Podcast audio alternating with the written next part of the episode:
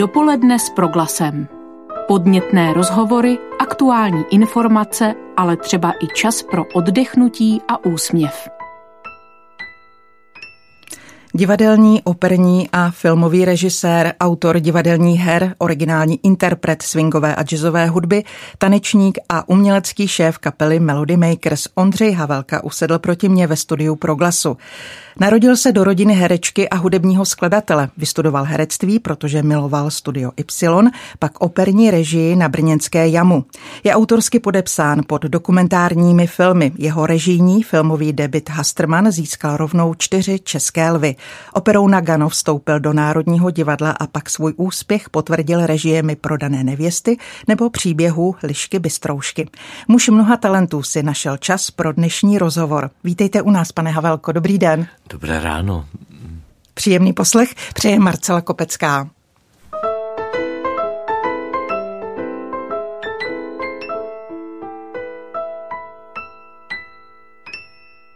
Pane Havelko, já bych se v úvodu zeptala, opravdu se nevrátíte před filmovou a televizní kameru? Jak by měla vypadat nabídka, která by vás přivedla zpět k této profesi? No, myslím si, že producenti a režiséři si už zvykli, že, že jsem herectví pověsil na hřebík. A nikdo už vlastně mě neoslovuje a já z toho nejsem smutný, protože se věnuju jiným věcem, ale já vždycky říkám, že kdyby přišla nějaká úplně neuvěřitelně zajímavá nabídka, že bych možná o tom uvažoval. Je fakt, že eh, nebudu teda konkrétní, ale že jsem před pár lety dostal eh, docela jako významnou nabídku na jeden televizní seriál, ale eh, já jsem to odmítl, protože, protože prostě jsem to necítil. Já si myslím, že už, uh, že už uh, jsem z toho vypadl a skutečně to herectví není uh, jenom taková budová záležitost. To herectví opravdu vyžaduje určitou zkušenost a nějaké, nějaké řemeslo a když se tomu člověk nevěnuje, tak to řemeslo ztrácí zkrátka. Maminku herečku Libuši Havelkovou jste překvapil, když jste řekl, že byste chtěl být hercem. Překvapil jste rodinu po druhé, když jste zmínil, že byste si přidal ještě studia operní režie? No tak možná, že to překvapení už nebylo tak veliké, protože mm, já jsem už vlastně na tom eh, herectví, nebo během studia herectví eh, často organizoval v tom ročníku našem eh, některé věci a vlastně pak jsem dokonce i ve třetím ročníku režíroval takovou svoji první vlastně věc, s kterou jsme jezdili po chmelových brigádách, jako takové kočovné divadlo, ale takže tam už vlastně bylo takové tušení, že inklinuju k tomu, i k tomuhle oboru. Já jsem se vlastně potom po asi pěti nebo čtyřech letech, eh, co jsem působil v divadle Y jako herec, eh, přihlásil na režii v Praze, na divadelní režii. Ale ne, nevím, jestli to je, jestli se to dá pojmenovat smůlou, ale Zkrátka setkal jsem se s profesorem režie, který, eh, řekl bych, byl úplně jiného eh, názoru na divadlo, z jiného světa. Prostě vnímal to divadlo úplně jinak než já. Tak jsme si moc nepadli do oka, takzvaně. Takže já jsem eh, po roce přerušil a vlastně tím to trošku jako skončilo, protože jsem hm, po dvou letech kdy mohlo jaksi být to přerušení jaksi legální, tak jsem eh, chtěl jaksi nastoupit znovu, ale znovu se mi tam jako ten profesor moc nezamlouval, tak jsem zkusil zavolat do Brna. No mm-hmm. a mhm. tam teda jsem věděl, že existuje postgraduální studium a to jsem jaksi si vyhlídnul, jenomže v tom roce zkrátka ten postgraduál e, režijní divadelní neotvírali, ale otvírali režii. A vlastně přestože jsem jim vysvětloval, že o opeře, teda operní režii, a přestože jsem mi vysvětloval, že o opeře teda nevím nic a že se na to teda opravdu necítím, tak oni mě přemluvili, abych se přihlásil. No a já jsem ty zkoušky udělal a skutečně ten postgraduál jsem absolvoval. Mm-hmm. Jak člověk stárne, jde do podoby rodičů čím dál víc, teď nemyslím vizuální stránku věci, ale probleskuje teď ven něco z vašeho tatínka z maminky nějaké vlastnosti, charakteristické rysy, které se se stářím ještě víc prohlubují? No, tak o vlastnostech bych radši nemluvil. Ale možná o nějakých darech a talentech asi ano. Hmm. Ale pochopitelně, mm, eh, že to prostředí, v kterém jsem vyrůstal, mě rozhodně ovlivnilo. I když, i když eh, jsem jaksi nebyl, eh, nikdy jsem tady neinklinoval k tomu, že bych chtěl být hercem, už jako v dětství to vůbec. Já ani jako dětský herec jsem nikdy neúčinkoval. Takže to, to skutečně přišlo až s tím setkáním s Ypsilonkou. No a co se týče táty, tak samozřejmě táta jako mě vedl k muzice, i když trošku trošku neúspěšně v tom smyslu, jak, jak si třeba klavírní hry, ale... Ano, to chce velkou disciplínu. ano, ano. Ale zase jsme si potom, když už jsem jak si trošku bral rozum a odsnul jsem se v tom pubertálním věku, tak mě vedl k té hudbě, eh, řekl bych tím způsobem, že mě o ní mluvil a poslouchali jsme spolu některé věci a tak dále. Mluvil mě i, vlastně vyprávěl mi i o své cestě k té hudbě, eh, což taky je velice, což bylo velice zajímavé a jak si vysvětloval mi určitý, jak si principy, formy třeba hudební. A musím říct, že tohleto, eh, tyhle ty základní věci jsem vlastně uplatňoval a dodnes uplatňuji i v těch operních nebo divadelních režiích. Šíře vašeho profesního zájmu je skutečně široká, veliká. Nedomníváte se, že tahle doba přímo nahrává tomu, abychom těch profesí uměli víc, třeba v souvislosti s covidem, kdy se ukázalo, že člověk nemůže vykonávat tu profesi, kterou vykonával třeba 20 let předtím a že je dobré umět ještě něco navíc? No, ano, říkáte to přesně, že je dobré umět něco navíc, jo? protože samozřejmě ta, ta uh, přelétavost jaksi z profese do profese je zajímavá, člověka to rozhodně eh, baví a rozšiřuje mu to prostě obzory, jenomže tam je právě strašně důležitý, aby skutečně to uměl, jo? protože někdy někdy člověk zabředá do, prostě, nebo lidé zabředají do, do jiných profesí a moc se jim třeba nedaří, protože zkrátka eh, je to příliš vzdálené, nebo si neosvojili to řemeslo, jak říkám. A je to teda strašná výzva. Jo. Já já jsem teda velmi drzý, takže jsem zkrátka eh, se rozhodl, že teda budu dělat opravdu tu režii. No, no to rozhodnutí bylo takový z úleku, ale, ale, mm, ale třeba i, že se pouštím do toho filmu, je ode mě velká drzost, protože jsem to nestudoval, že jo, a jenom, jenom zkrátka vycházím ze svých zkušeností a ze svý vize, jak by to mělo vypadat podle mého názoru. Eh, ten první pokus, který byl eh, jaksi projektem vznikajícím dlouhá léta, ten Hasterman eh, nakonec snad docela vyšel, takže, takže jsem se rozhodl, že budu v tom nějak pokračovat. Takhle, já nemám, nemám nějaký cíl stát se vyloženě eh, filmovým režisérem, ale mám dávný sen prostě natočit film se swingovou muzikou. A to bych teda skutečně rád udělal. Tak, eh, takže proto ještě stále ta moje drzost jak si pokračuje. Jaký by ten příběh se swingovou muzikou měl být? O kom by měl vyprávět? Eh, no tak to je vlastně to téma Jiřího Traxlera, českého hudebního skladatele, klavíristy, aranžera swingové hudby, který vlastně ovlivňoval docela zásadně a byl jedním z hlavních protagonistů eh, té swingové scény ve 30. a 40. letech u nás, ale komunisti ho samozřejmě vyštvali po tom 48. roce, takže on emigroval do Kanady a strávil vlastně delší čas svého života v Kanadě. On se dožil Ale... poměrně vysokého věku, skoro ano, 90 ano, 99, let. no, 99, 99 ne, mm. byl úžasný chlapík teda, jo. No takže my jsme vlastně kdysi napsali s Martinem Vačkářem scénář filmový, Potom eh, jsem dostal nabídku od Michala Dočekala do Národního divadla, jestli bych nechtěl udělat eh, nějakou takovou věc s orchestrem a já jsem tak mimochodem celkem mu řekl o tomhle tématu a jemu se to strašně líbilo, tak jsme vlastně ten filmový scénář Eh, adaptovali eh, pro divadlo.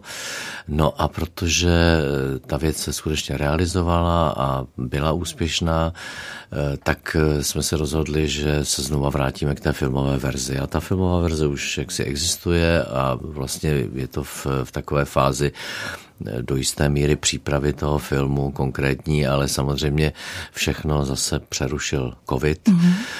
A to byla teda jako jako velmi nepříjemná věc pro nás, protože už to bylo tak docela rozjeté solidně. No a teď se snažíme to znova takzvaně nahodit, ale je to složitý v dnešní době sehnat eh, peníze na nákladný, jaksi historický film vlastně je velice obtížné.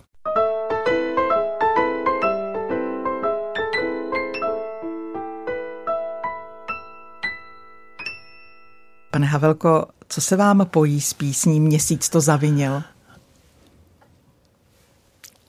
Nebo že bychom si něco řekli, jak tuhle píseň Jiří Traxler napsal? No, e, tohle je píseň, kde Jiří Traxler napsal e, hudbu, mm-hmm. protože to byla samozřejmě jeho doména, ale protože to byl člověk mnoha talentů, on byl třeba vynikající kreslíř dokonce, jo, a díky tomu eh, svému, tomuto svému talentu vlastně se chytil v Kanadě, protože eh, když přišel v 50. letech, eh, na začátku 50. let do Kanady, mm, tak vlastně ta swingová muzika už byla na ústupu a on se zkrátka jako muzikant nechytil, jo.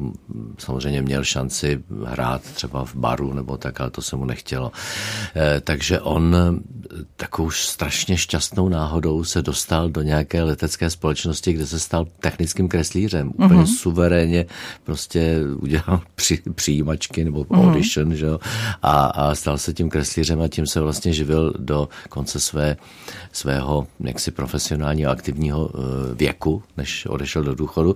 Eh, takže Jiří Traxler byl zkrátka, jak říkám, takový multitalent a právě po té válce ho najednou strašně začalo bavit textovat, takže vlastně v té, eh, v té inscenaci v divadle ABC Zítra swing bude znít i všude, která se odehrává právě v tom nylonovém věku takzvaném, čili v těch prvních třech poválečných letech, eh, Jiří Traxler eh, tam, nebo já tam teda uvádím dvě věci, kde Jiří Traxler napsal slova. Takže, takže možná tato spojitost. Mm-hmm. Já jenom upozorním, že představení Zítra Swing bude zníti všude, je k vidění v divadle ABC v Praze ano, ano. a naše posluchače určitě zveme. Na... A je to s živou kapelou. A je to s živou Makers, kapelou, ano. ano, ano. A pane Havelko, jako výjimečného interpreta mezi, meziválečné hudby bych se vás ráda přeptala na to, jak vlastně vypadal hudební život za první republiky. Dnes máme internet, sociální sítě, v podstatě každý druhý může být hvězdou. Jak to bylo tenkrát, jaký byl hudební život? Život v té době, kterou vy dnes mapujete?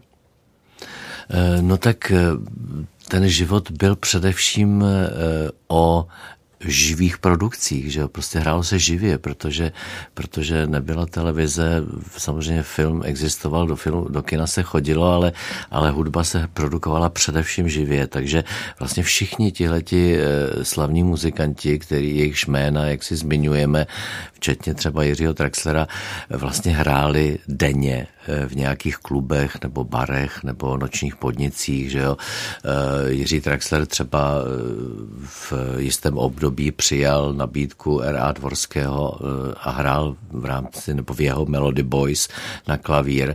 Vlastně, vlastně všechny takové ty nejslavnější nahrávky R.A. Dvorského z konce 30. let, kde slyšíme třeba nějaké solo na piano, tak to je Jiří Traxler. Uh-huh. Tak takže, takže to byli muzikanti, kteří skutečně denně eh, v, já nevím, v 9, v 10 hodin večer zasedli prostě v nějakém nočním podniku a do dvou možná i díl prostě hráli, jo, živě.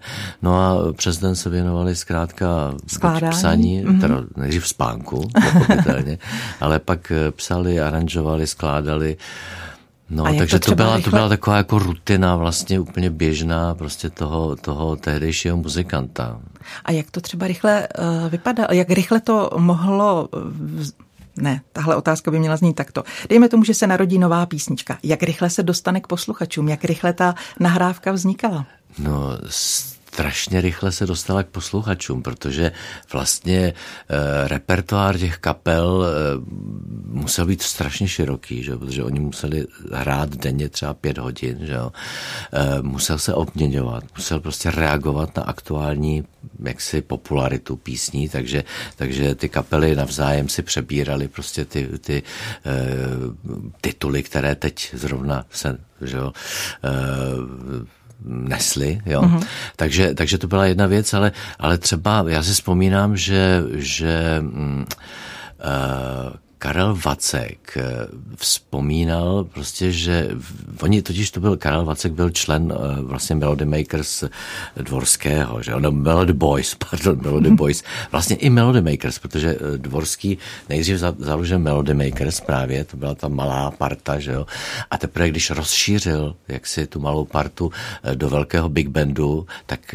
nazval tu kapelu Melody Boys, jo, takže vlastně Vacek byl skutečně členem už té malé party a oni hrávali hrávali s Dvorským vždycky celé léto v, ve Varech eh, v hotelu Richmond. Uh-huh. Jo, to, byly, to bylo prostě jako kapela vlastně a pro Dvorského to byla strašná pomoc, protože on vždycky trpěl jako eh, na plicní jaksi problémy a, a on strašně jaksi potřeboval vlastně eh, ten lázeňský jaksi pobyt letní, aby se vždycky dal dohromady, protože přes zimu hold prostě hrál v těch zakouřených barech, že jo, a tak dále.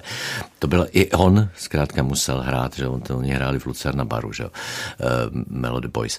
No a takže, takže tenhle ten Vacek vzpomíná, že jednou šel takzvaně z kšeftu, čili z hraní prostě nad ránem eh, domů a že si sedl v parku eh, na lavičku a najednou prostě mu začala znít melodie v hlavě. Jo.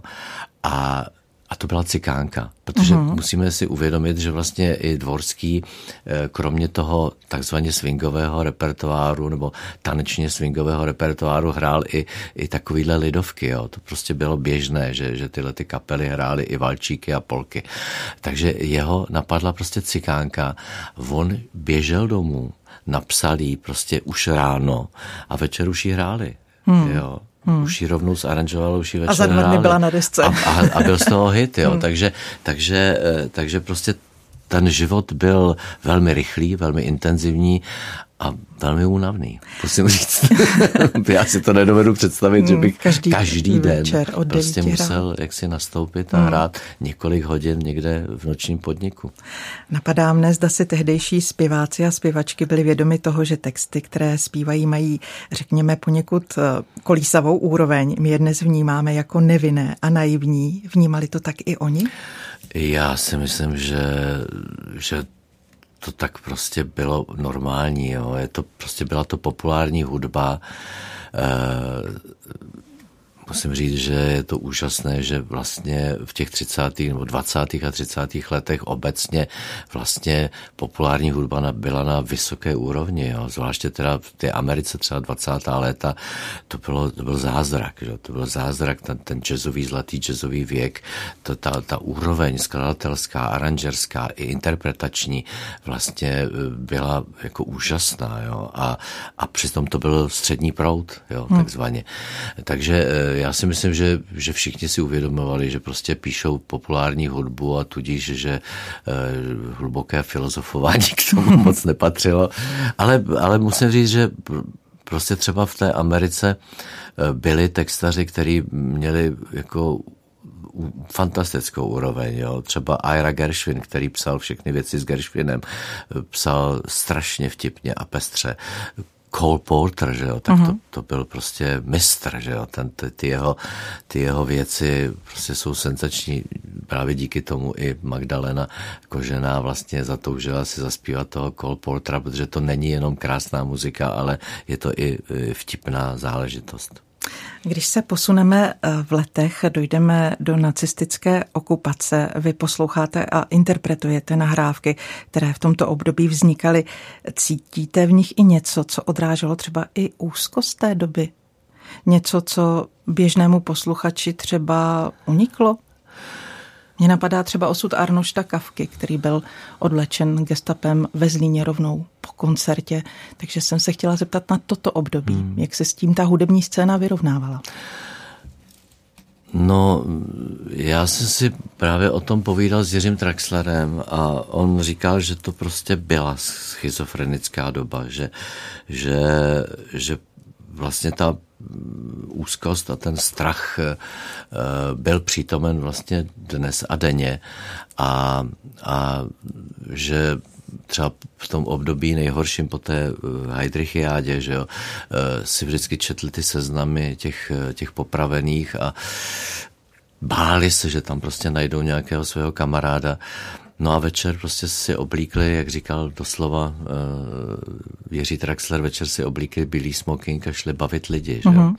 Ale ono to je skutečně taková bizarní, paradoxní věc, uh, kterou jsme právě i použili, to, tento motiv jsme použili i do, do toho příběhu uh, divadelního a filmového o Jiřím Traxlerovi, že skutečně nacisti vydali uh, vyhlášku, že vlastně eh, umělci by měli bavit lid v týlu, aby prostě byl v pohodě, protože potřebovali, aby, aby pracovali že jo, v tom, především v tom zbrojním průmyslu. A, a vlastně eh, Čechy a Morava byl, bylo teritorium, které bylo pro ně neuvěřitelně významné, protože mm vlastně průmysl v, v Česk, Československu tehdejším byl velice vyspělý, že jo, jeden z nejvyspělejších v celé Evropě, že jo.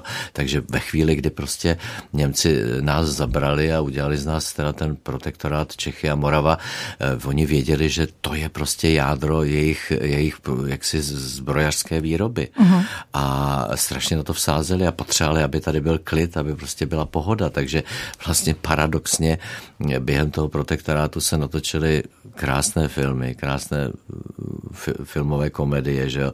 Eh, hrála se bezvadná muzika, samozřejmě česká, americká se nesměla hrát, že jo, ale ale bylo to teda, byla to doba podivná. Já si ještě vzpomínám na takovou situaci, eh, my jsme natočili jedno album a poprosili jsme uh, Ježiš, teď já mám strašnou paměť na jména, mm. jo, ale um, No, tak já se k tomu vrátím za chvíli.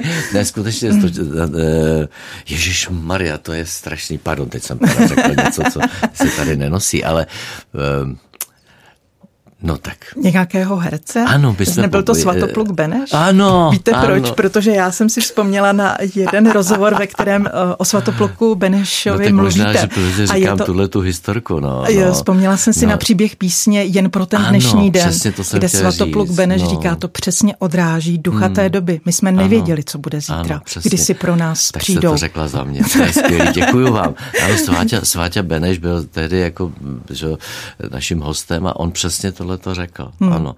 ano, my jsme měli tu písničku rádi, taky už v té době, ale vnímali jsme ji úplně, úplně jinak, než, než, než, než, než hmm. vnímáme my. No té souvislosti mě napadá, pane Havelko, vy jste se za celou dobu svého působení musel potkat s celou řadou pamětníků. Vracel jste je do mládí, říkali vám, děkujeme, díky vám, nám trojrozměrně ožilo něco, co si pamatujeme z dob svého mládí? Možná, že jo, já doufám, že jo, protože jsem se třeba setkal s Raulem Schránilem, ten byl úžasný, s Inkou Zemánkovou, že jo, takže, takže eh, já doufám, že jsme je těšili, protože já vím, že třeba Oldřich Nový eh, o nás věděl, vnímal, že hrajeme třeba ty písně z jeho repertoáru. Nikdy jsem se s ním nesetkal, protože to bylo už v době, kdy on skutečně mm, moc nevycházel na veřejnost, eh, byl takový jako uzavřený prostě ve svém bytě a, a s někým se moc nestýkal, takže, takže s Oldřichem Novým jsme se přímo nesetkali, ale, ale vím, že teda o nás věděl že věděl, že zpíváme jeho věci. No. Pane Havelko, dorazil tady pro vás jeden vzkaz. Srdečně ano. vás zdravím. Hudbu, kterou si hrávali babička s dědou na klikovém gramofonu, eh, mám ji moc ráda dodnes. Často vzpomínám také na pořad pro děti v televizi s paní Jitkou Molavcovou a panem Zedníčkem. Éra mládí a bylo to dětství mé dcery. Přeji vám hodně zdraví, hodně štěstí a děkuji vám, píše paní Orošová z Nechanic. Tak vyřizujeme, Děkuju. pardon, vyřizujeme tento vzkaz. Děkuji moc. Uh, a já bych se zeptala na vaši kapelu. Hrají Melody Makers na dobové nástroje? Ano, mm-hmm. ano. E, samozřejmě e, ne všichni, ale, ale prostě to, to gro té kapely, což samozřejmě je saxofonová sekce a žestová sekce, tak ti všichni mají dobové nástroje. A je to samozřejmě z toho důvodu, že ty dobové nástroje opravdu mají trošku jiný e, zvuk než, než ty moderní nástroje. Třeba speciálně ty, ta, ty saxofony jsou vlastně i ty žestě jsou dělaný z jiného materiálu, jsou dělaný z tenčího plechu, tím pádem právě umožňují víc prostě tu, tu flexibilitu toho, toho projevu, čili glizanda třeba, jo, a víc jak si, si hrát s tím, s tím tónem. Takže to klade i velké nároky na interpretační umění toho muzikanta, hrát jinak než na ano, saxofon, ano, který je mladší o 70 let, dejme hmm, tomu. Samozřejmě, hmm.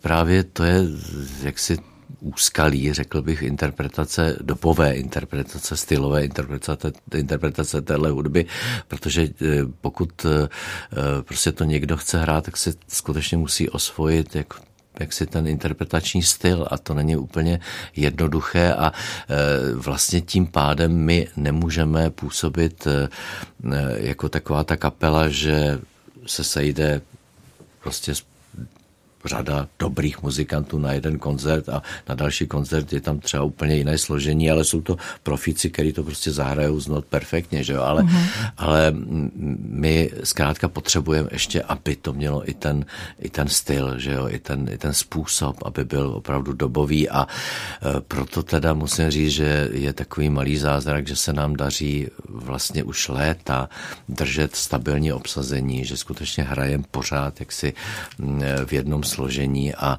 a to je obrovská pomoc, protože ty kluci skutečně vlastně to mají už v krvi a na těch zkouškách eh, už nemusíme pracovat vlastně na tom stylu, protože všichni vědí, jak to mají hrát. Eh, mají to naposlouchaný, nacvičený a tím pádem jenom vlastně pracujeme na té souhře, na rytmu a tak dále.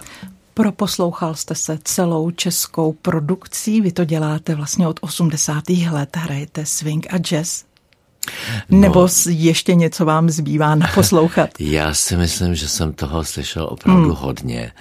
A tady musím zmínit eh, sběratele pana Gesla, který, který už teda mezi námi není, ale to byl úžasný člověk, který vlastně se zvěnoval sběratelství eh, standardních desek už eh, vlastně od snad desátých let. A ta jeho sbírka byla obrovská a kdykoliv jsem za ním přišel a řekl jsem nějaké téma, které potřebuju, tak on prostě okamžitě jako vytasil spoustu nahrávek, desku. nahrávek a musím samozřejmě říct, že zase je tak jako vždycky v populární hudbě 90% prostě to, byly, to byl brak jo?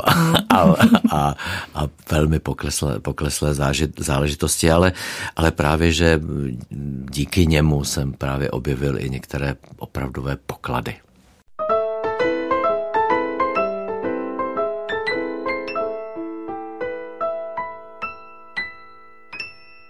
Pane Havelko, vnímali jste tehdy s originálním pražským synkopickým orchestrem i to, že jste rozsvítili šeť české hudební scény vzpomínkou na časy Masarykovské první republiky se všemi atributy, které k tomu náleží, že jste byli noví, originální? No, myslím si, že, že eh, jistý podíl na té naší popularitě tehdy v tomto smyslu opravdu byl. Jo, že, že prostě lidi cítili, že to je trošku taková zapovězená hudba, ne vyloženě jaksi zakázaná, ale že se to moc jako nenosilo vzpomínat se na, na, na tu první republiku, že jo, za komunistů. Takže, takže vlastně a i to, že vlastně gro našeho repertoáru tvořil americký jazz, že jo, tak to bylo, to bylo jako na pováženou.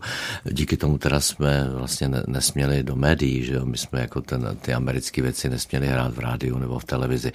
No, takže, takže eh, samozřejmě eh, to, že jsme se vraceli k té první republice eh, prostřednictvím těch písní a vlastně i některých mých komentářů k tomu, to určitě jako přispívalo k té popularitě, no, to, to jednoznačně, ale myslím si, že, že to bylo hezký, že to, že to prostě bylo jako krásný. Jiná, jiný aspekt toho je, že my jsme vlastně začínali eh, na přelomu 70. 80. let, takže jsme k té hudbě vlastně byli strašně blízko a dneska už je to tam 100 let. to, je, to je prostě pro mě trochu děsivé, ale, ale eh, myslím, že ta nostalgie pořád jakým, nějakým způsobem funguje. No. Hmm. I když už vlastně jsme žijeme v jiné době a, a já nevím, tak, taková ta ty, ty golden hits, že jo, nebo ty zlatá, zlatý populární písně se už eh, rekrutují z 80. a 90. let, že jo, to je, mm-hmm. prostě se to posunuje strašným způsobem. No. Čím si vysvětlujete, že je u nás o dobovou interpretaci swingu a jazzu takový zájem? Přes mladší generaci se nedávno prohnala vlna elektroswingu, otevíraly se tančírny a vás poslouchala i další a další generace.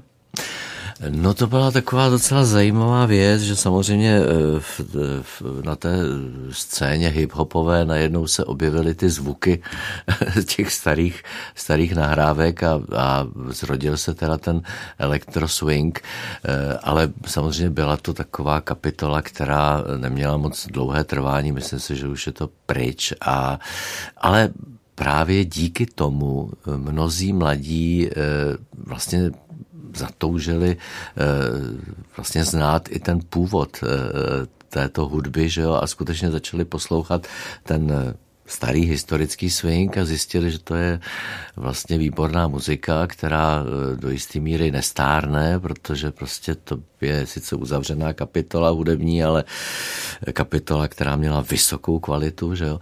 Takže, takže se spousta mladých lidí k této hudbě dostala a pak samozřejmě taky další velice pozitivní aspekt byl ten, že, eh, že se zrodila eh, opravdu v celém světě ta taneční swingová scéna v 90. letech a to se přelilo i k nám, tento zájem, takže to bylo pro nás eh, strašně příznivé a příjemné zjištění, že, že spousta mladých lidí se začala obracet k té, k té swingové muzice právě díky tanci. No a e, takže jsme získali spoustu dalších fanoušků. No a co se týče té vaší otázky, e, to, že u nás vlastně e, má ten autentický způsob interpretace swingové hudby takovou tradici nebo takovou popularitu. Tady bych teda řekl, že samozřejmě ten vliv byl nebo pocházel od eh, několika muzikantů, že jo, začal vlastně na začátku 60. let Pavel Smetáček, že jo, eh, i když on vlastně spíš se vracel jaksi k tomu principu aranžerskému a hudebnímu, eh, tam ta, ta stylovost jako ještě u něj nebyla taková, pak vlastně Bob Zajíček založil to Classic Jazz Collegium, že jo, to už jako, tam už se to blížilo víc té autenticitě, no a pak se zjevil teda Pavel Klikar, že jo, uh-huh. který který vlastně začal poslouchat tu hudbu a, a ta jeho vize byla úplně jasná, že prostě ta kapela musí znít, jako zněly ty kapely tehdy. A, a všechno dělal proto, aby e, se tak stalo. To znamená, že se vracel k těm starým nástrojům, přesně e, jak si analyzoval ten interpretační aranžerský a aranžerský styl. Já se ještě takže, koho zeptat, jak takže, na to. Takže mm-hmm. Pavel Klikar vlastně mm-hmm. by se dalo říct je otcem toho, toho trendu skutečné, jaksi autentické interpretace staré jazzové a swingové hudby. A musím říct, že vlastně tou kapelou originální Pražský synkopický orchestr prošla spousta vynikajících muzikantů, kteří se třeba mm, odpoutali protože chtěli dělat jinou muziku, ale taky protože chtěli si dělat svoji kapelu, taky v tomhle stylu, takže vlastně se zrodila e, řada kapel, která prostě pokračovala vlastně v tom nechci říct odkazu, protože Pavel Klikar stále žije, ale, ale v, tom, v tom směru, který vlastně nastolil Pavel Klikar a za tomu patří teda velký dík. Hmm. Vy se také nezříkáte koncertů na velkých eh, letních otevřených festivalech. Mě teď napadá ta slovenská pohoda, která se koná každý rok v Trenčíně. Ano, ano. Eh, tam eh, po několik dní hrají desítky a desítky interpretů a do toho přijede Melody Makers z Prahy a odehraje tam ten svůj set, tak jak na vás návštěvní účastníci těchto koncertů reagují? No, bylo to, byla to strašně zvláštní, ale zároveň krásná zkušenost, protože eh, my jsme se toho samozřejmě dosti obávali, protože pochopitelně na těchto těch festivalech eh, je publikum především orientované na eh, současnou populární a, a rokovou scénu, že jo? Takže to bylo takový cítili jsme se lehce nejistě, ale musím říct, že, že ta reakce byla úžasná. Nejen na té pohodě, ale třeba největší zážitek byl v Trutnově. Když jsme poprvé hráli Aha. v Trutnově, tak tam prostě v tom kotli bylo asi 15 tisíc lidí a, a teda to bylo fantastické. A musím říct, že vlastně uh, že ta swingová hudba má úžasnou energii, takže když jsme to tam vypustili, že, tak, to, tak to prostě zazmítalo těmi lidmi přestože předtím já nevím, tam byly nějaký uh, heavy metalový kapely, že jo, ale, ale eh, myslím si, že největší jako for byl v tom, že, že to byla změna, že to najednou, mm-hmm. najednou tam přišlo úplně jiný styl do toho, do toho roku a Big Beatu najednou prostě přišel ten swing a, a lidi to strašně bavilo, jo, takže, takže vlastně ten, ten ohlas, nebo ty ohlasy na těchto těch e, velkých festivalech hudebních e, jsou bezvadný. Já se nemůžu nezeptat na váš vztah k Horňácku, tedy k úplně jiné hudbě, než o které jsme se doposud bavili. Před mnoha lety se, jste si zahrál ve filmu Ani smrt nebere, který se na Horňácku odehrává. Tam jste si zahrál i na housle. Mě by zajímalo, kdy jste si tento region pro sebe objevil a co do vašeho života Horňácko přineslo.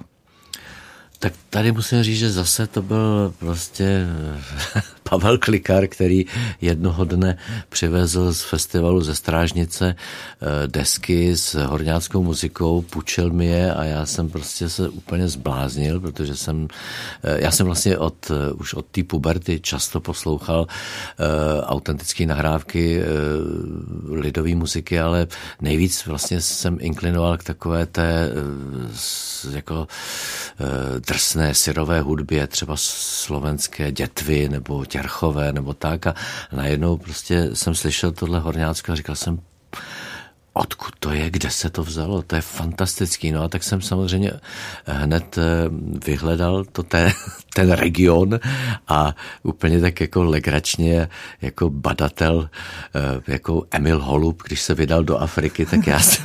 Já no, jsem František prostě, Sušil, sběratel lidových písní. No, tak ano. já jsem prostě našel ve Velké nad Veličkou, že tam je nějaký hotel, což samozřejmě nebyl hotel, ale byla to nějaká ubytovna v hospodě u Jagošu a, a objednal jsem si tam hotel a 26. dodnes pamatuju 26. prosince roku 77 jsem tam dojel, tam přijel vlakem, že jo. Teď jsem přišel do té do tý hospody, tam jsem se ptal u Pípy nějak té paní Jagošové, vůbec jsem jí nerozuměl, protože ona mluvila tím horňáckým dialektem a než já jsem se naučil jako mu rozumět, to chvíli trvalo, že jo. No a takhle vlastně jsem poprvé jako přijel na to Horňácko. E, s chodou okolností hned ten večer hrál, hrál Jarek Miškerík prostě se svojí kapelou v, v, v kulturním domě, takže jsem tam byl a teď jsem jenom kulil oči a, a mé uši prostě vnímali ten hudební zázrak. No a já jsem se tam samozřejmě potom s, s lidmi skamarádil, že jo, hlavně s kluky z mý generace, že jo, a, a začal jsem tam jezdit a byl jsem tam vlastně pořád. Jo. Já jsem tam jezdil eh, na ty vánoční prázdniny, na, na fašanek, na, na hody a na horňácké slavnosti samozřejmě. Že jo. Takže, no a protože jsem se do toho tak zamiloval, tak jsem se snažil hrát i na housle, kontroval jsem, že jo. Tam jsem vlastně se stal takovým žákem, nepsaným žákem Jošky Filíka Kubíka, což byl takový e, cikán, muzikant, skvělý primáš, který ovšem byl velice jaksi nespoutaný cikán, takže, takže prostě nespolehlivý a nikdy vlastně nebyl schopen založit si svoji kapelu, přestože na to měl, to byl úžasný muzikant. No ale eh, on byl vděčný za to, že mu jako věnujeme pozornost, takže eh, eh, s jednou kamarádkou Soňou Kultovou jsme mu prostě kontrovali a on hrál, no to byly prostě fantastické zážitky, že? Takže, takže mm, já vždycky říkám, a to je prostě to zásadní, jo, že, že já jsem vlastně se dostal k tomu jazzu jo, a swingu přes bluesmeny, přes bluesovou hudbu. Nejdřív samozřejmě přes ten big beatový, beatový blues, jako byl Eric Clapton a Jimi Hendrix a Janis Joplin, ale pak jsem vlastně se dostal k těm starým nahrávkám těch starých bluesmenů a to je prostě muzika, která je jednoduchá, možná někdo by řekl primitivní, ale prostě je celá postavená na tom výrazu těch interpretů, na tom, na tom prostě osobním jaksi mm, náboji, který do toho prostě dávají ti, ti interpreti. A přesně tohle jsem našel prostě v té horňácké muzice, tak já vždycky říkám, že to je prostě taková moravská paralela blues, to je prostě to a oni taky, oni taky říkají, že když, když chtějí někoho nejvíc pochválit, tak říkají, ano, to mělo srdco. Uh-huh. Jo, a to je prostě to, to nejvíc, co je v té muzice.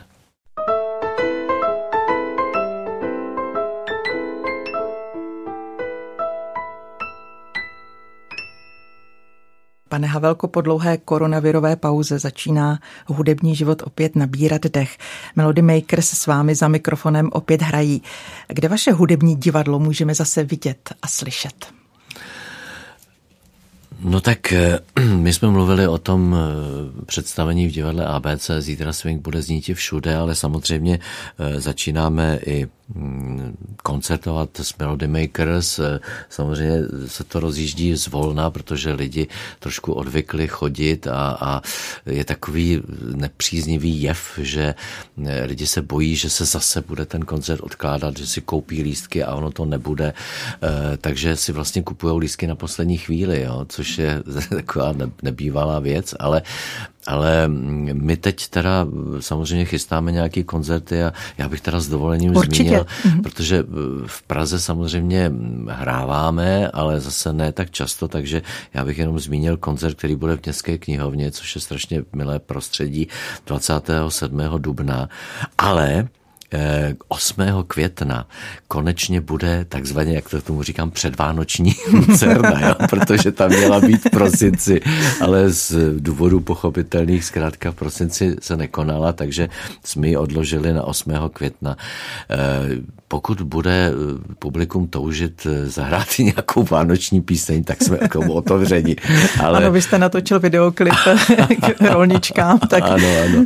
No a potom samozřejmě 23. května bude další eh, Lucerna, teda velký sál Lucerny právě s Magdalenou Koženou, kdy se vracíme vlastně k tomu projektu, který jsme už připravili před pěti lety, kdy Magda Eh, Magda zatoužila si zaspívat Cole Portra a poprosila nás, aby jsme jí zkrátka v tom pomohli a doprovodili ji, takže, takže vlastně to je takový portrovský eh, program, kde Magdalena je hlavní hvězda, ale já tam teda taky trošku jaksi přizvukuji.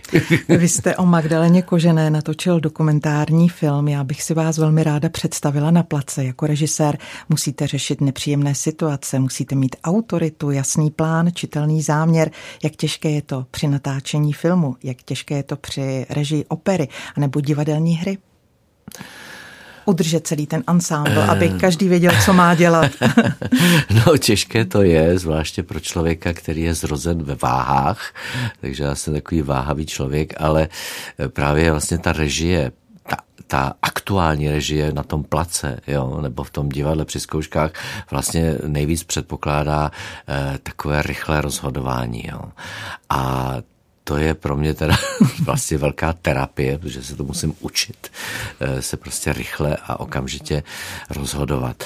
No a co se týče toho, eh, toho hm, jaksi vedení velkého ansámblu lidí a velkého kolektivu lidí třeba, eh, to je samozřejmě strašně obtížná věc, že hm, zjednat si tu pozornost a, a ten respekt samozřejmě vyžaduje velké úsilí a mnozí režiséři to řeší právě tím, že zvedají hlas a třeba křičí a tak dále. Já jsem jaksi zastánce toho, že především musí být na tom place jaksi dobrá nálada, příznivá nálada, pozitivní nálada a, a vlastně takže já se snažím ten respekt eh, vlastně získávat naopak takovým tím klidem a prostě pocitem, že všechno je pod kontrolou, že všechno vlastně je v pořádku což je samozřejmě Ale těžké, je to, to jistá se... herecká jaksi role. Neznamená to, že se člověk v noci nebudí hrůzou. Přesně tak, jo. Vevnitř trpím, ale navenek se snažím vyzařovat klid, jo. Takže takže eh, to je samozřejmě obtížná jako věc, ale je to prostě součást té profese. Hmm. Pane Havelku, nám zbývá minuta našeho eh, setkání. My jsme se celou dobu bavili o vašich, eh, o vašich umech, o vašich profesích. Vypadá to, že vám všechno jde jen tak mimochodem. Řekněte mi, kdy jste ve svém životě musel za vaši práci nejvíce zabojovat? Ah, to je těžká asi otázka. Já si myslím, že mm, vždycky, když to bylo uh, poprvé, vždycky, když to bylo poprvé, tak člověk skutečně uh, uh, není to v mém případě se nedá mluvit o trémě, jo, ale je to taková ten pocit té vrcholné zodpovědnosti. Když už jsem se do něčeho takového pustil, tak to prostě těm lidem, kteří na tom se mnou spolupracují, neskazit a skutečně to dílo eh, tak, jak je v mé představě dovést do konce, aby přinášelo tu radost a tu krásu, kterou, po které toužím. Takže eh, třeba poprvé, když jsem eh, režíroval v Národním divadle, no to byla strašlivá věc, to byla hrozná drzost ode mě, eh, když jsem dělal to Gáno, ještě taky, takový kontroverzní titul, že jo, ale já jsem prostě nasadil co největší, jaksi nejsilnější vůli k tomu, aby, aby se to povedlo a myslím si, že, že se to podařilo. No a tím jsem jaký takzvaně prošťouchl ten obor jaksi operní režie poprvé eh, to filmování. Samozřejmě já jsem, já jsem eh, se učil, řekl bych, praxí eh, filmovat na těch klipech nebo na těch filmových dokumentech, že, které jsem dělal s, s Vlastíkem Brodským, který jsem dělal s Magdalenou Koženou a tak dále, ale nebo i o Jiřím Traxlerovi jsem vlastně udělal dokument. Ale, ale vlastně ta, ta výzva udělat celovečerák v případě toho Hastermana byla veliká jako věc a e, zase ty první dny na tom place to byl pro mě jako velký stres, ale jak říkám, snažil jsem se to nedat najevo. Říká Ondřej Havelka, který byl naším dnešním dopoledním hostem. Já vám mnohokrát děkuji za rozhovor, ať se vám, daří. Děkuji, já vám děkuji za pozvání. Naslyšenou zítra se těší Marcela Kopecká. Dobrý den s proglasem. Dopoledne s proglasem.